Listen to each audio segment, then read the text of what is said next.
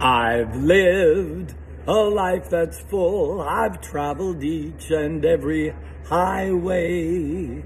Hi, it's Tuesday, December 12th. On this date in 1915, Frank Sinatra was born. Sinatra said, Don't tell me, suggest, but don't tell me.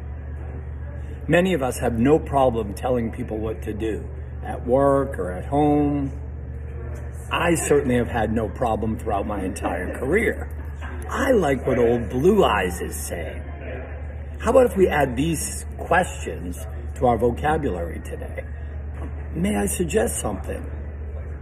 Are you open to another way of looking at that? See, if you tell me what to do and I'm successful, then it's your success.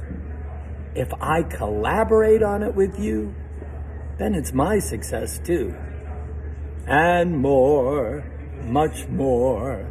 I did it my